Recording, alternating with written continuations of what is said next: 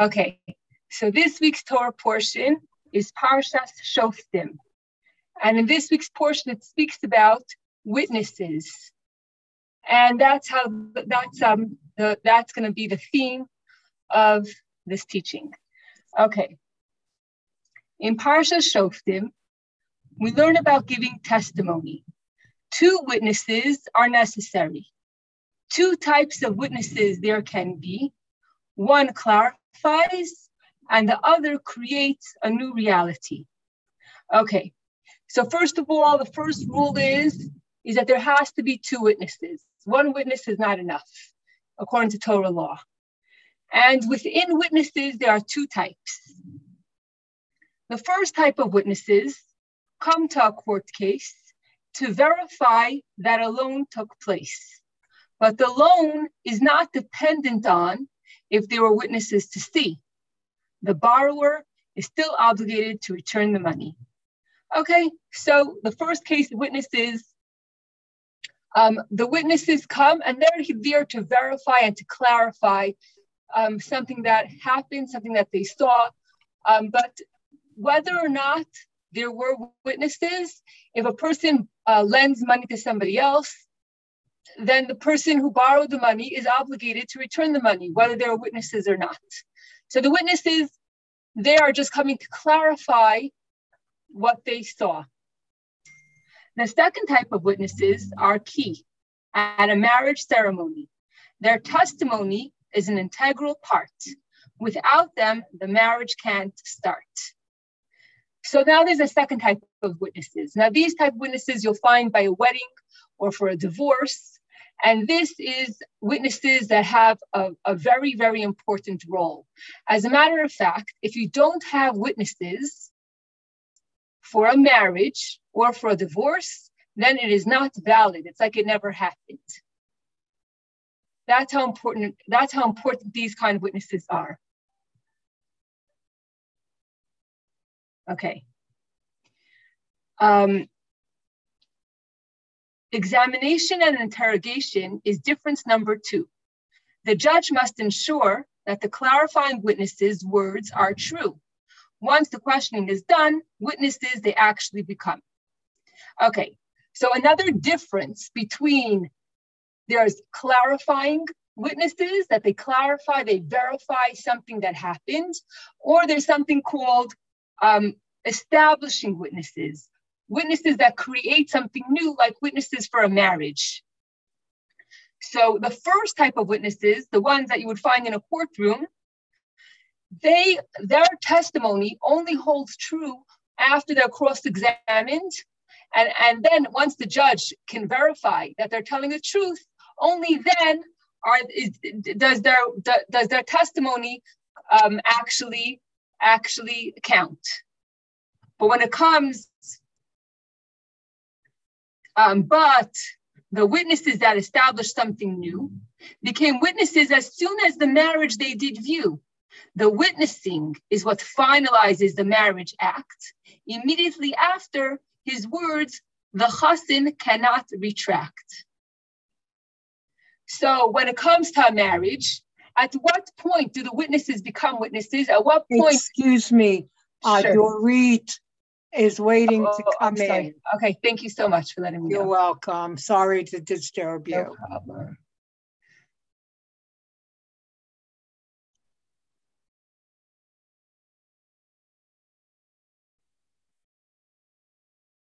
Okay. Okay. So when it comes to a wedding, the witnesses are counted as witnesses immediately, and they're never cross-examined. Um, they're never cross-examined later on. The, they, the Torah considers them to be witnesses the second that they witnessed the wedding. There's no cross-examination by any judge at any later point in time. Their testimony is immediate. And so much so, so much so that if, let's say, um, the groom right after he, he, right after he, he right after the marriage immediately after the marriage if he decides that he wants to take it back if he regrets it for, some reason and he decides no no no i made a mistake i don't want to do this it's too late. The second the the the witnesses viewed the marriage, at this point, the groom cannot take back, cannot take back what the, what the fact that he said that the woman is um, uh, that she is sanctified to him. He cannot take back his words because the second that the witnesses observe the marriage, that is the second that the marriage actually took place, which is different, which is different than many other cases. Let's see. In other cases, a person does have the opportunity to retract his words immediately. For example, a person can knock at a neighbor's door to ask for a cup of flour, and the neighbor can say, sure. But suddenly, the neighbor can remember that she needs the flour. To take back her words right away, she has the power. Because witnesses that see this transpire don't create anything. Alone, the neighbor's words are standing. Okay. So basically, to summarize, we have two types of witnesses. One type of witnesses, they establish something new, and they are used uh, at a marriage ceremony. And they are very, very important. Without them, the marriage didn't happen. And as soon and and as soon as they see the marriage, the marriage takes effect. The groom cannot take back his words. It's a very serious thing. And these witnesses actually accomplished something. They, they created something versus another type of witnesses, witnesses that verify, that clarify. They don't they don't create anything new. They're just clarifying something that happened. For their testimony, they need to be cross-examined. And sometimes they will be asked to, to give testimony. Sometimes they won't be asked to give testimony if, if, if it's not necessary. So, so um, their testimony usually plays out after the fact. Could be a few weeks later, it could be a few months later, it could be a few years later. Sometimes they are called to testify, sometimes they're not called to testify, they have to be cross examined. So their testimony is not automatic like the witnesses of a marriage.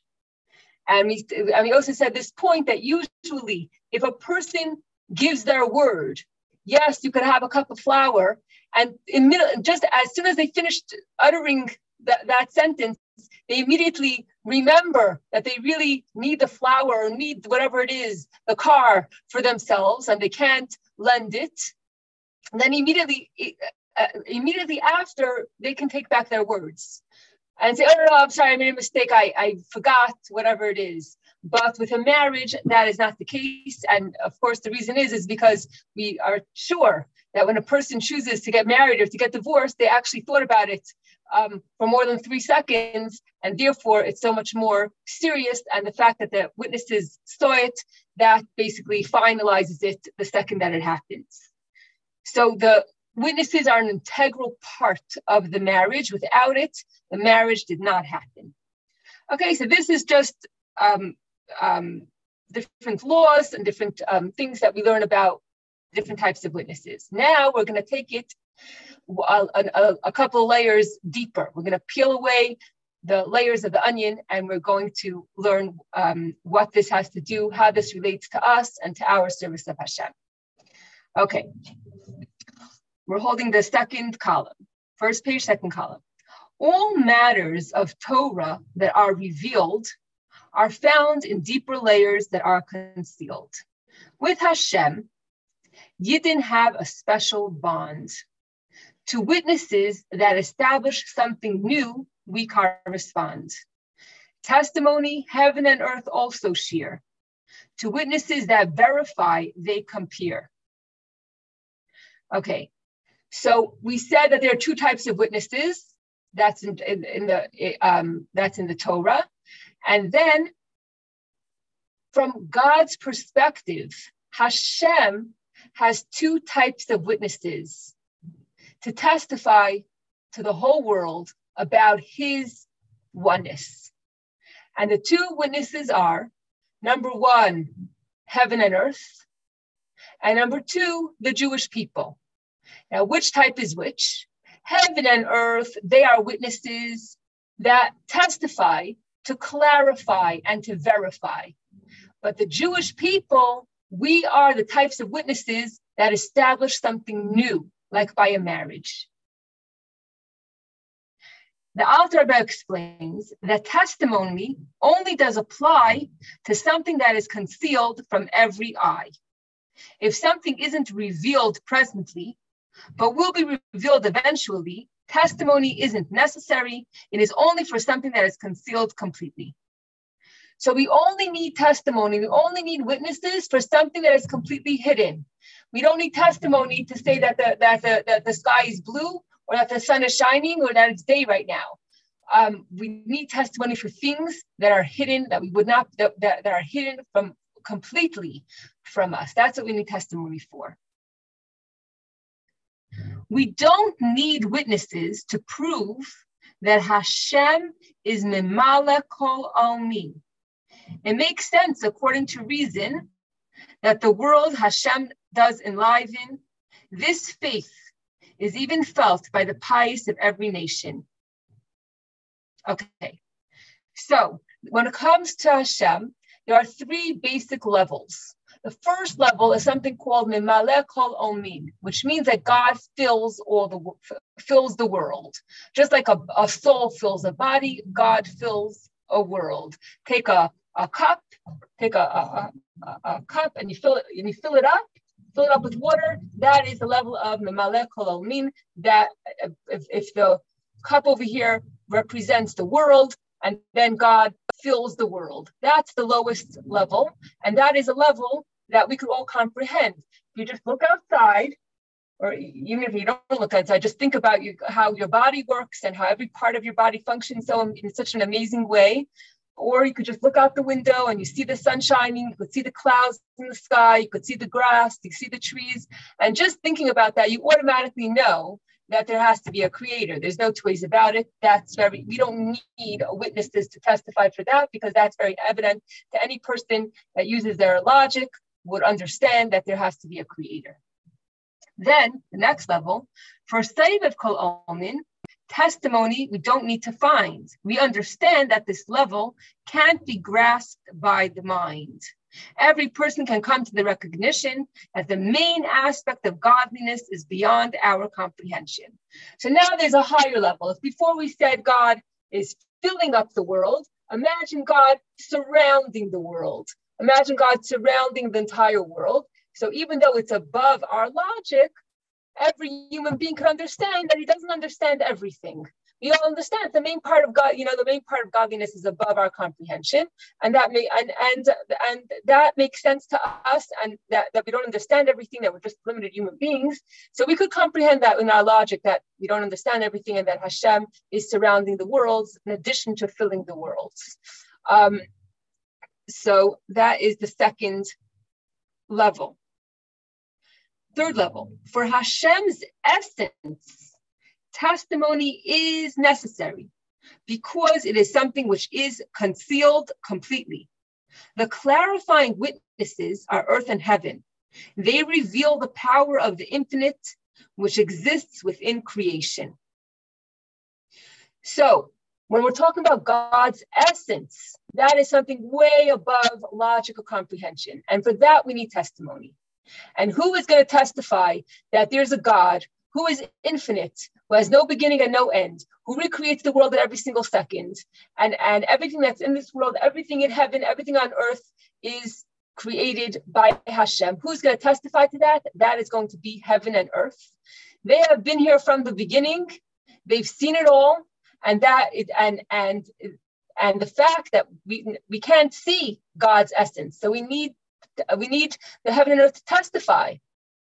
Um, and and this is and they um, through the heavens and the earth, they are Hashem's witnesses that He is the, the that that that um, He's the Creator, and they testify about Hashem's essence.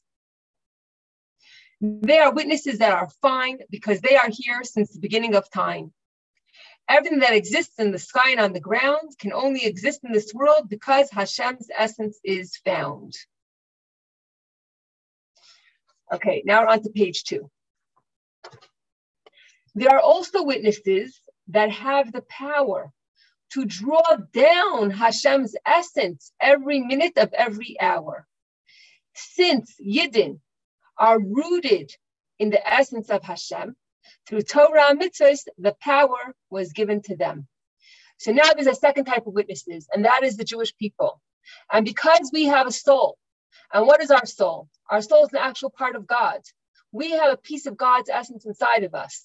And therefore, we are like witnesses at a marriage that we could actually create something new and we could actually draw down God's essence through learning Torah and through doing a mitzvah. We have that power to be God's witness to the entire world and, um, and, and to actually create something, establish in this world Hashem, the essence of Hashem. The purpose of marriage is to be fruitful and multiply. Peru uruvu. Those are the words of the verse. The couple draws down infinity when they create a baby so new. This is expressed in the fact that the witnesses establish and create. The goal of a Jewish marriage is to create souls so great. So it's a very interesting thing that the witnesses that are called upon for a marriage, the witnesses that are needed for a marriage, create something new. Because the couple that is getting married, the purpose of the marriage is to create something new. The purpose of the marriage is that they should they should um, have children and when they give birth to, when they have children, they, each child that they bring onto this earth is actually bringing down in a very practical, real way that everyone could see. They're actually bringing down another soul. They're actually bringing God's essence, drawing down God's essence into this world with every child that is born. So, um, so, the, so it goes hand in hand. The witnesses create something new. They create this marriage so that the married couple could create something new and draw down God's essence on into this world. Since heaven and earth reveal the power of the infinite in creation, what impact and innovation is drawn down by the Jewish nation? Who needs a Jewish nation? Who needs the Jewish people? You already have witnesses of heaven and earth. And, and so why isn't that good enough? What's the chiddush? What's the great? What's so great about the Jewish people being Hashem's witnesses? The accomplishment of a mitzvah observing Jew is to bring to light that there is nothing but Hakadosh Baruch Hu. What the the the the, the difference between the heaven and earth and Jewish people is that heaven and earth, yes, they testify to God's infinity, but they themselves are part of nature. But the Jewish people, the Jewish people, when when we what what's our goal? What what do we do? What do we accomplish through doing a mitzvah? We are witnesses to the fact that not only is there a creator, but there is nothing other than Hashem. Ein od there is nothing other than Hashem. So even though you see multiplicity on this earth, you will look around in every room that you go, wherever you go, you see hundreds of thousands and millions of things all around you. But the truth is that all those things, every single object on this earth, is just like a peel, a shell, wrapping paper. And if you were just to remove the peel, you would discover the essence of God giving life to every single thing. And our purpose on this earth is to, wit- to be witnesses and to show the entire world that no matter what you see, no matter how fancy the car, no matter how fancy the house, no matter how, how, how, how beautiful the jewelry, our job is to uncover to uncover the peel and to show that every single thing that's here is actually here because God is making it exist and it is and its purpose is to serve God. So that's our responsibility to show the world that there is nothing other than God. Anything that you see, if you go down to its root, if you go down to its root, everything is is only one thing, and that is Hashem Himself. We spoke about this. Um, we spoke about this um, in the past, but every single thing can be broken down into an atom many atoms, right? The, if you break something down, the lowest, the, the smallest thing you could break it down into is an atom. What's in an atom? there's protons, there's neutrons, and there's electrons. And what are they doing? They're all they're all, they're all spinning around in the atom very, very quickly. What is causing? What is causing them to spin? That is God. That is the life force of the of the of the object. And as a matter of fact, the amount of protons, neutrons, and electrons, I don't remember all the, the science behind it, but it represents God's name of Yud, Hey, Vav, Hey, 10, 5, 6, and 5. Um, so those numbers and those combinations are literally found inside the spinning of the, the inside the way the protons, neutrons, and electrons are spinning around in the atom. So every single thing, if you get down to the root of it, you would discover, you would see godliness. You would see God's infinity. And that and, and that's our role as witnesses of Hashem to prove to the world that there is nothing other than Hashem. Okay, now we're, we're gonna um, um, now we're gonna move on to another part of this teaching. There's a verse that says, okay, here we go. The earth feared and became calm.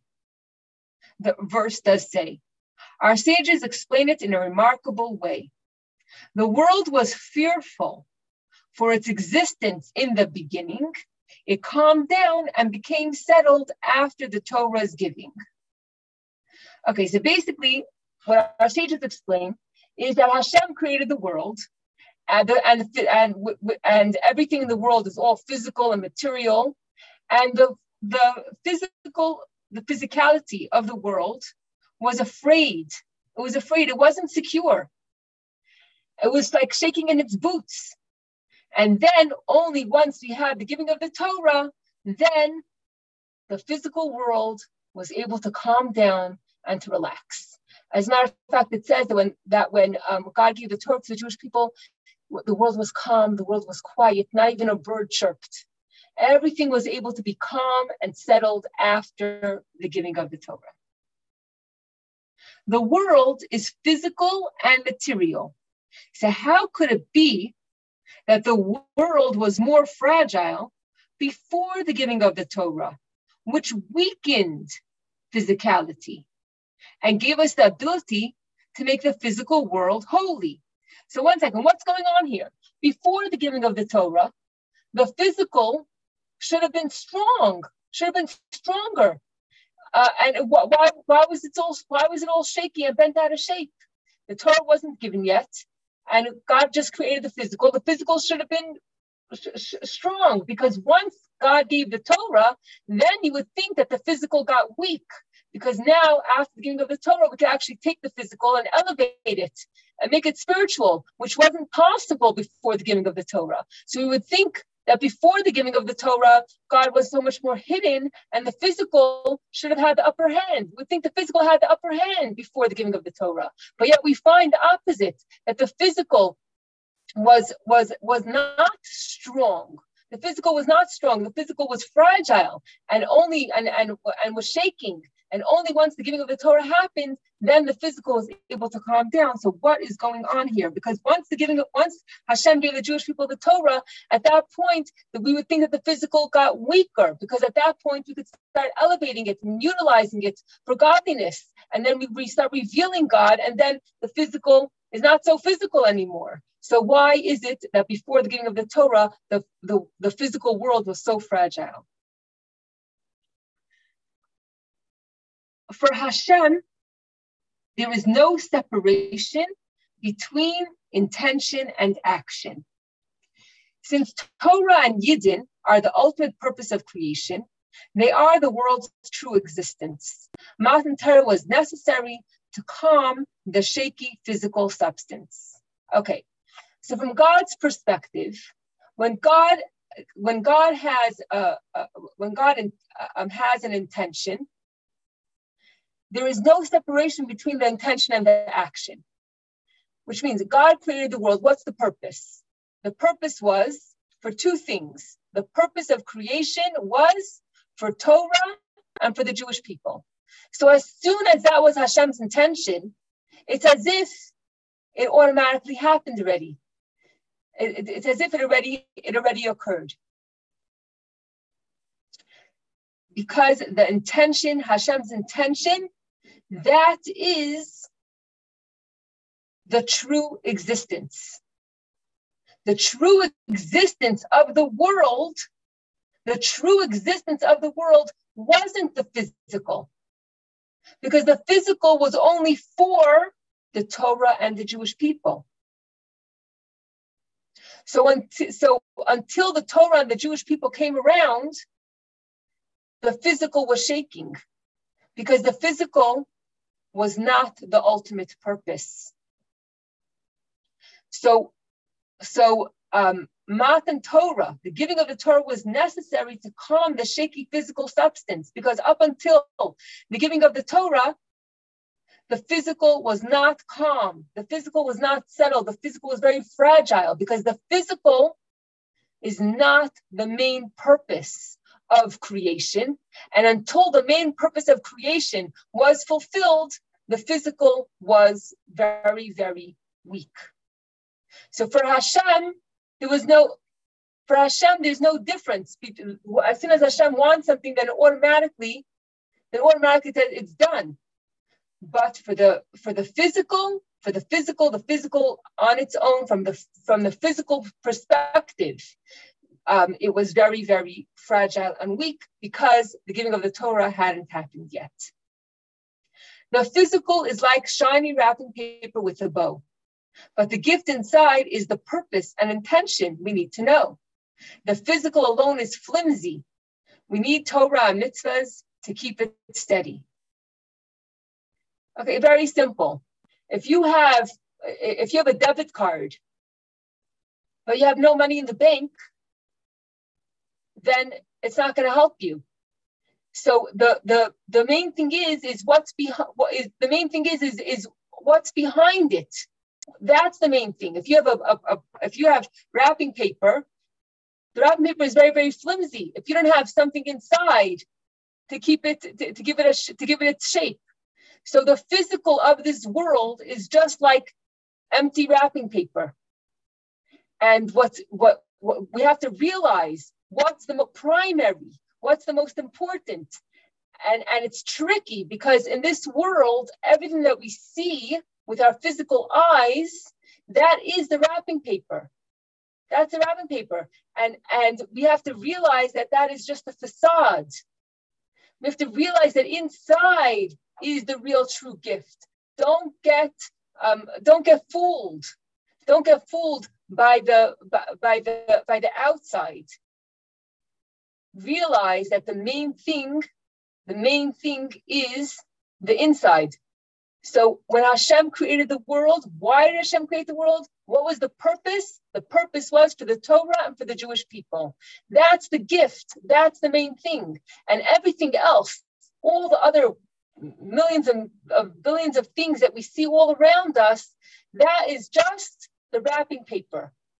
That is that that that that that, that we have to unwrap to reveal and to, to, to reveal God's oneness and to reveal and to see the truth. Don't stop at the wrapping paper.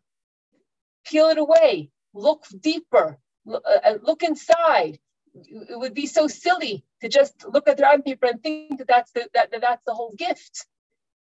Um, so the Torah and mitzvahs is the gift, and the physical is just the wrapping paper, the shiny wrapping paper. Torah and mitzvahs are the intention, the purpose, and priority. They are the true reality. Between a mitzvah and something mundane, you can't compare the mitzvah takes the limelight, it is clear. So if a person has an opportunity to do a mitzvah, to help somebody, to go visit someone, or they have an opportunity uh, at the same time, they have an opportunity to go to the movies. So, for example, or to read a book. So, which one should they do? So, if you know if you realize that the purpose of the world is for Torah and for and for the Jewish people, then it's a no-brainer. Of course, I'm going to go and, and help someone in need because that is that becomes the prior that is the priority because That is the true reality. And everything else, everything else is just a distraction. We also find in the laws of the Torah that intention is what does matter. If on Shabbos one transports food from one domain to another, if the food is less than the amount that one, that one is prohibited to carry, he is exempt, even if the vessel is larger as the container is secondary. Okay, so we know that on Shabbos, one of the laws of Shabbos is that they're not permitted to carry from one domain to another unless there's something called an Eruv. But if there's no Eruv, we're not supposed to we're not supposed to carry from one domain to another. However, if a person is carrying from one domain to another a very, very small amount of food, then they didn't do a transgression. Um, their intent, their intention, their purpose, their goal is to bring the food from one place to another. But they can't, for some reason, they can't hold it in their hand. Maybe it's slimy, maybe it's slippery, maybe it's mushy. So they have to put it into some kind of container. Now, if the container is, is bigger, the container is bigger than the food, and maybe perhaps the container is already a size that you're not allowed to carry from one domain to another. But if your intention, if the purpose, if the goal was to carry the, the food and not to carry the container, then the person did not do a transgression. So from here is a proof in halacha. From here that we see that what's the main thing that in every in every situation there's the primary and the secondary. There's the purpose, the priority, the reality, and then there's the physical or the secondary. So so in, in, in so and, and we have to absolutely give the priority we have to give the priority to to the purpose because that is the reality the true reality so in the case of the food in the case of the food since the food the, the small amount of food that was the purpose that was the priority that was the main thing therefore the person is the person is judged based on the, their intent based on what they wanted to bring to the other domain. And if it was a very, very small amount, then the vessel that they carried it in, that doesn't play a role because that wasn't their intention, that wasn't their purpose, that wasn't their goal. Now we're going to bring another example. But basically, basically what we're what we're proving and what we're saying is, is that in this world, there are two, there are two things. There is the purpose, which is the priority, and then there is the wrapping paper, the peel, which is secondary. The only problem is, is that the wrapper and the peel, that is what we see on the surface. So we think that that is the reality. We think that that's the most important thing. But the truth is, is that, that, that the reality, the reality and the purpose is hidden inside. It's not on the surface. So we get distracted. It's so easy to get distracted because because what we see with our eyes before we uncover the the, the wrapping paper, what we, it's very glitzy and glittery, and and it, we think that this is it. We think that this is the priority. But the truth is, is that the priority and the purpose and the goal that is hidden beneath the surface. And that is the true reality. So we think that the true reality is what we see with our eyes, with our physical eyes. But the true reality is what we see with our soul's eyes. And what we see with the physical eyes is not, is not the true reality. It's just a cover up. It's a cover up. And our job is to be witnesses and to tell the world, hey guys, this is not the real deal. This is fake. Peel it away. This is not the purpose. That's our job. Another example is the law that if a sacrifice one does bring, the leftovers, which we are commanded to burn the next morning, are not burned if the next day is a festival, because doing so would satisfy only the mitzvah need for the temple. Okay, So in temple times, if a person brought a sacrifice, for example, the Passover sacrifice, the rule is that you have to eat the whole thing. The part that was part of it is burnt for God, and part of it is consumed by the person who brought the sacrifice. The rule is you have to eat it all that night. If there's any leftovers, you weren't able to eat the whole thing, you were too full, then it's holy. So it cannot be eaten the next day. And the mitzvah is that it has to be burnt. What happens if, the, if, if that day is a festival? You're not allowed to just make a fire. And therefore, you have to wait till after the holiday to burn the leftovers of the sacrifice. But a person could a, person could think to themselves, on the holiday, I am permitted to cook. So if I'm cooking anyway, if I'm lighting a fire to cook anyway from pre-existing flame, maybe I have a very small pre-existing flame, and I and, and I and from a pre-existing flame, I'm gonna I'm gonna cook. So why can't I just burn the leftovers of the sacrifice on the festival? And the answer is as follows because to burn the leftover of the sacrifice is a mitzvah. To cook on Yantif, cooking is permitted, but cooking is a mundane act.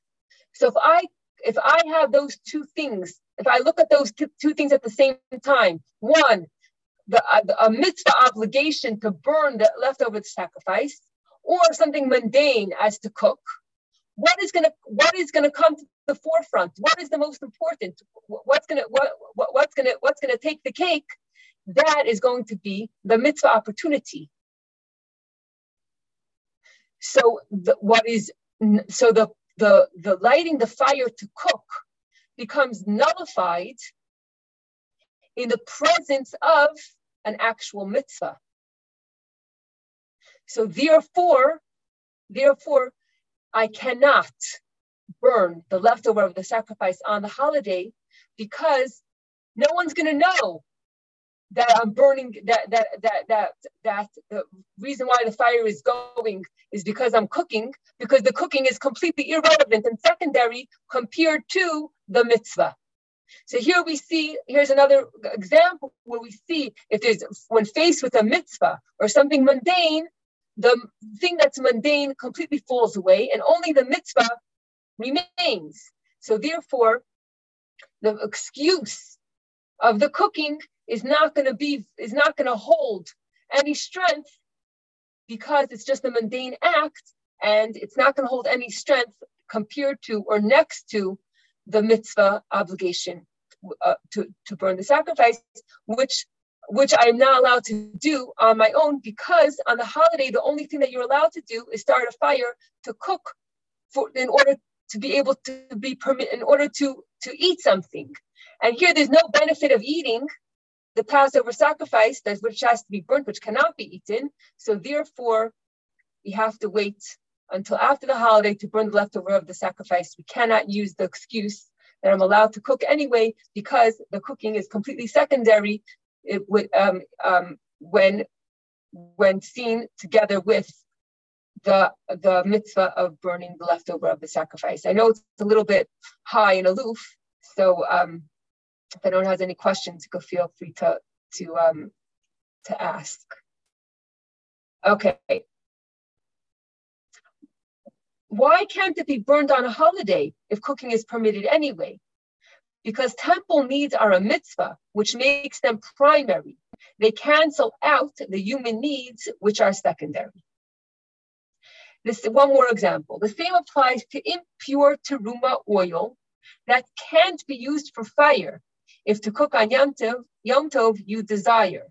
Because burning a leftover sacrifice or impure truma is a halacha, personal cooking falls away in the face of the true reality of a mitzvah. So there's another example. There's something called there's um, teruma. A person has to give part of the of of their of their produce to Hashem as a gift. So one of the things that, that one of the things that that go into the category of produce is oil from olives. Now, if this produce, if this oil came in contact with a with with a with a dead corpse, then it becomes impure. And if it's impure, again, it cannot be used. It, it cannot be um, um, consumed. It has to be burnt. So here you have oil that has to be burnt. It's holy oil that has to be burnt. Are you allowed? Are you permitted to use it to cook? Use that oil for cooking on the holiday? And the answer is no. Even though you, you are permitted to cook, the answer is no, you cannot use this oil because burning the oil is a mitzvah and cooking is something mundane. So what? So so so if I'm going to put the two together, the cooking is going to be complete. The uh, the permission to cook is completely canceled out in face of the mitzvah to burn the oil. So therefore, just because I'm allowed to cook, I cannot possibly burn the oil of the truma um, on on the holiday because it's a mitzvah and that is the true reality. That is the purpose. The mitzvah is the purpose, and therefore um, it cannot be it cannot be done on the holiday. Now we have the opposite question. Since the giving of the Torah was creation's intention, and for Hashem, there is no difference between intention and action. What caused the world to calm down at the Har Sinai mountain? Okay, now I'm going to go ask the other way around. If when Hashem creates the world, the purpose is the Torah and the Yidden, and that happens immediately because there's no separation between Hashem's intention and the action, then who needs Matan Torah? Who needs the giving of the Torah? What did it accomplish? What, how did that help the world calm down? So from Hashem's perspective, there's no difference between, between the potential, between the purpose and the action, between the intention and the action. But from our perspective, potentiality lacks actuality. We don't sense that godliness is the world's only reality. The purpose is that the world itself should see how its entire existence is Torah and Israel only. So the reason why we need Matan Torah is not for God's sake, it was for our sake. Because for us, Hashem's intention that the world is that, that the reality of the world that the world was created for Yidden and for the Torah, that is something that that is that we don't automatically see. And therefore we needed the giving of the Torah. We needed the giving of the Torah to show the world, to show the world that the purpose of creation is the Yidden and is the Torah. That's what the whole entire world saw when the Jewish people were chosen and given the Torah. At the giving of the Torah specifically, is when the world became calm finally.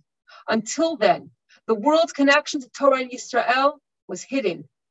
To reveal the reality of the world at Matan Torah, the power was given. So the reason why until the beginning of the Torah, the whole world, the physicality of the world was so weak is because it was like wrapping paper with nothing inside because the, the creation, everything that we see with our physical eyes, that is not the main purpose. That is not the true reality of the world. And until that we had the true reality, the physical wasn't the, the, the physical was was was shaky, was shaky because that wasn't the real intention of creation. And therefore it was just flimsy and shaky because it was completely secondary. From the perspective of Hashem, his essence already has a home in the lowest realm. In order for Hashem's home to be actualized from our perspective too, to strengthen the world through Torah and mitzvahs is what we do. So again, Hashem wants to have a home down here. Great. Just the fact that he wants it, he can have it. He can have whatever he wants. But that's from his perspective.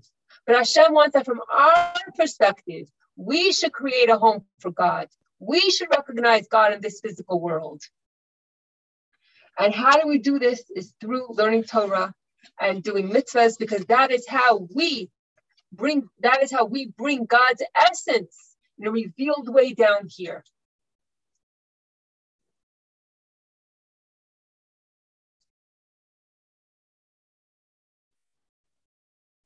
Even after this now after the third page.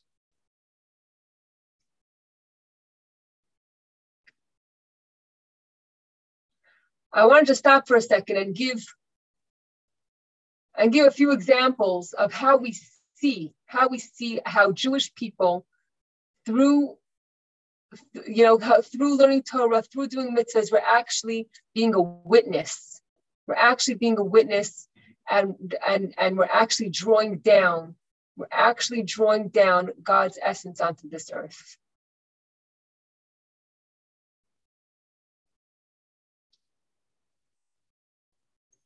So a few, so um, I'll just throw a few examples, and if anyone wants to chime in and and and um, and share examples, think of examples of how when we are faithful, when we are faithful to Hashem, to Torah, to mitzvahs, and to do what we need to do, how we are really a witness to God's to God's essence.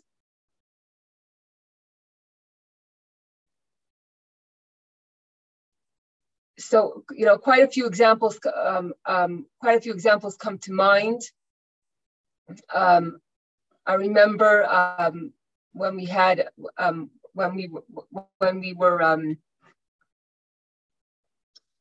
when we were fighting the township for permission to have Chabad of Toms River here. so so what happened was we had a hearing and then we were denied and then there was a second hearing scheduled and we didn't know what to do every hearing cost us like $10000 we have to pay for our lawyers for their lawyers for the public school for the police for um, you know lots of different things and we were just one week before this hearing we had no clarity we didn't know what to do and um, then I gave birth to my son Shmuel Isaac five and a half weeks early. And we just mentioned to the lawyer that we had the baby. And the lawyer said there is nothing that could have moved that hearing besides for the birth of the baby.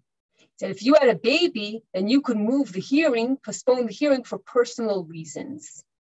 And the end is, the end is, is that we never went for the second hearing and and um, you know, we sued the township anti-Semitism, and then the end was, and the newspaper came out and it said that Toms River broke the law and the Chabad could stay in house. That was the end of the story.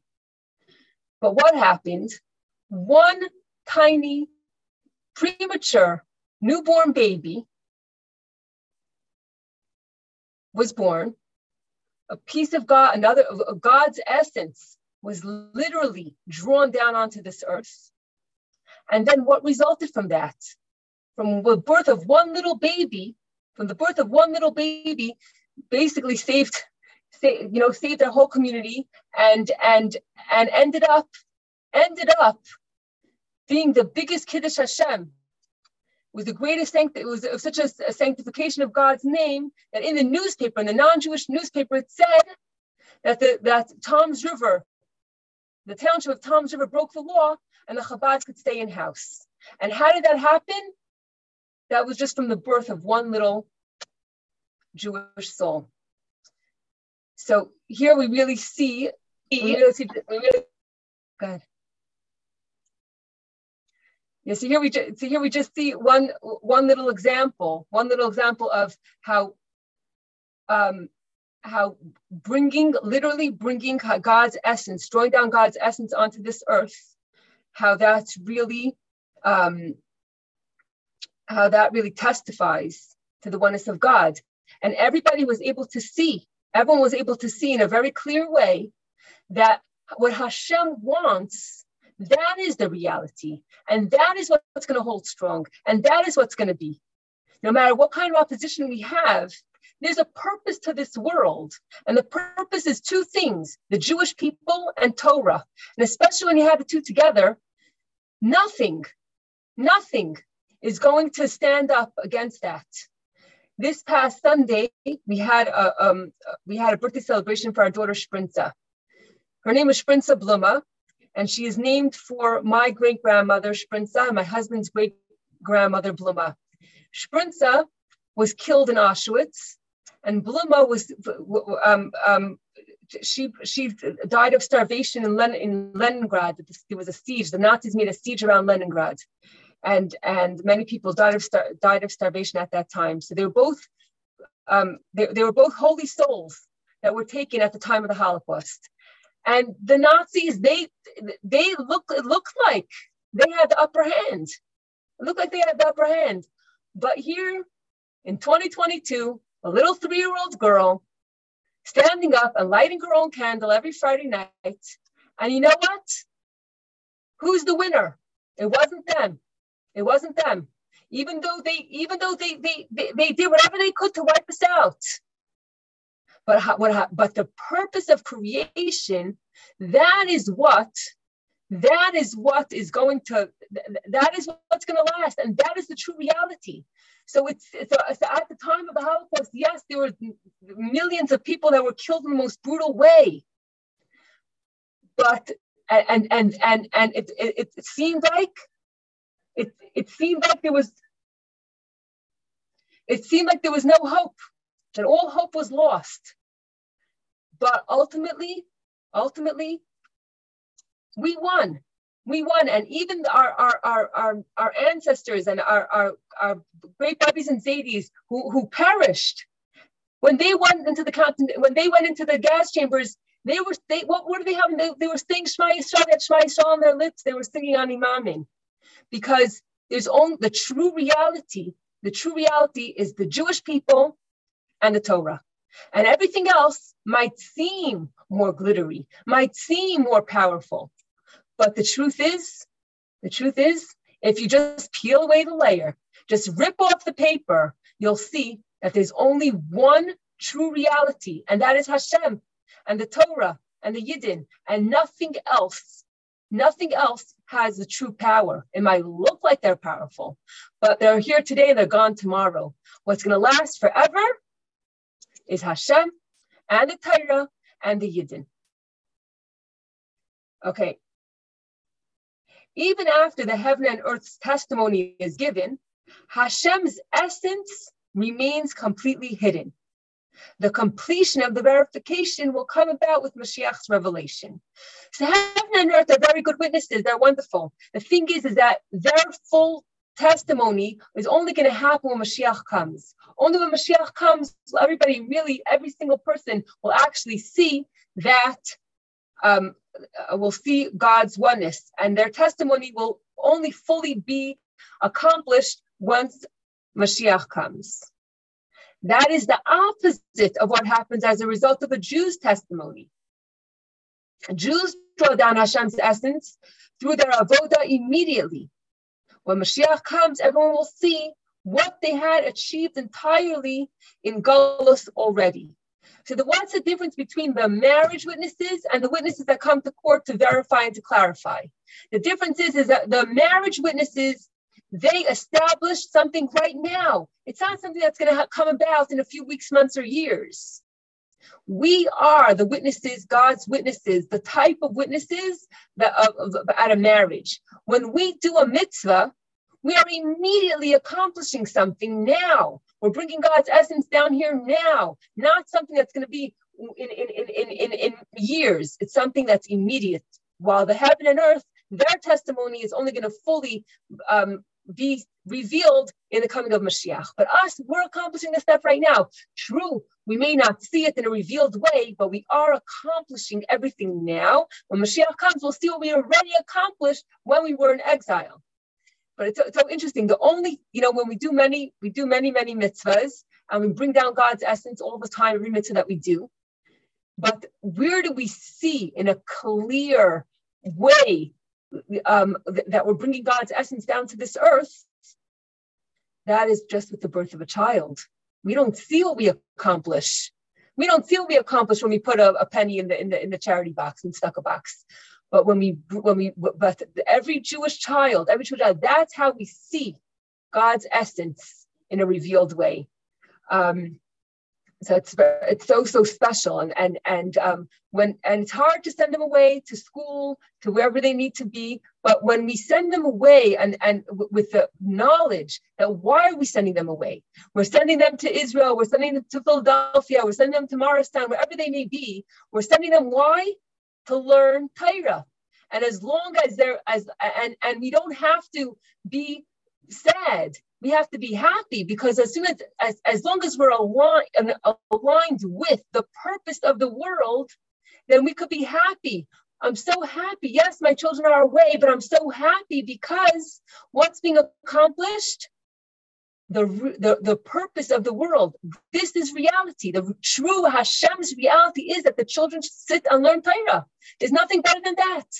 And, and therefore, since they're do, since they're they're furthering God's purpose, then we're very happy to send them away, even if it's far away, that we're happy to send them where they could accomplish, accomplish uh, the, the purpose of creation, literally. Okay. In Avoda, there are levels three. So Avoda means service. In, in Avoda, there are levels three. The first is when we serve Hashem rationally. The second is when to serve Hashem with self-sacrifice we are ready. But we debate if the Shulchan Aruch says it's necessary. And just like we said before, in the, earlier in the class, there said there are three levels. There's how God fills the world, God surrounds the world, and then God's essence. The same thing with service of when we serve God, it's also you have these three levels. The first level is when we serve, it makes sense not to kill, not to steal, use the logic in our brain. Then there's things that are then there's a higher level. When we're ready for self-sacrifice but we're but we're ready to, to for, for self-sacrifice, but it's a little it's limited. It's limited. We, we look into the code of Jewish law. Do we really have to do it? That is the second level of service. The highest form of avoda is when a Jew has a connection to Hashem's essence without any limitation or calculation. In this world, Hashem's witnesses we become. We draw down the essence of infinite one. So as we said before, witnesses are necessary not for something that everyone could see already. Witnesses are, are necessary for something that's hidden, for Hashem's to, to, to, to show the world God's essence. That's what we what Hashem needs witnesses for. And when we are ready to serve God without any limitation, without any calculations, then we become God's witnesses to draw down God's essence into this world. The lesson for us is that when we go out to carry a mitzvah obligation or to carry out a mitzvah obligation, we shouldn't worry about anything getting in the way. All of our obstacles will fall away. In our service of Hashem, we have a goal. Our service should be influenced by the essence of our soul so that we can sense palpably that Hashem is the only reality. So basically, what, what, what this class is teaching us is that we should we should not be satisfied with the surface, not in our service of God, and not in anything. Whatever we whatever we see, no, it's just the surface. Take off the peel, take off the layer, take off the wrapping paper, and and ask yourself, what is the purpose of this object on this earth? The purpose is to serve God. The purpose is for Torah. The purpose is for Hashem. The purpose is to help another Jewish person and use it for that purpose. That's number one. And to get in touch, get in touch with our essence, get in touch with our neshama, and realize, realize that everything that we see is just false. It's just falsehood. And realize that what is truth? What is the truth? What is the true reality? It's either Torah or or Jewish people. That's it. That's it. And when we're able to, to, to, to, to understand that, to understand what the true reality is, then we can truly be God's witnesses to prove to the entire world that the only thing that matters and the only thing that will survive and the only thing that will thrive and the only thing that's true and the only thing that's worth investing in is Torah and the Jewish people. Okay, so thank you so much, everyone, so much, for joining. I know it's a little bit, a little bit um, intense, but we should have the strength to, to be God, God's witnesses, and we should know how lucky we are, how lucky we are that we have the truth and that that that we are can live for real and not just a fake fluff life, but that we could have truly live a meaningful life. And we have the secret. We know the answer. Just ask yourself. Just ask yourself: Is what I'm doing? Is it to help another Jew? Is it for God's sake? Is it for Torah? Then go for it and do it. And nothing, nothing is going to be able to get into get in your way when you're doing a mitzvah because you are God's messenger. You're God's witness. And God wants you to be successful because that is why He created the world for the purpose of Torah and for the purpose of, of Jewish people. So reach for the stars, reach for the stars, and you will be successful because you are you are doing, you are fulfilling the intention of creation. Okay. Wow. Thank you so much. That was so, so, Pleasure. so deep. Really, yeah. really amazing. And I love the example of the gift wrap. I think it's like, it makes it so much more tangible when you use that example. It's really, yeah.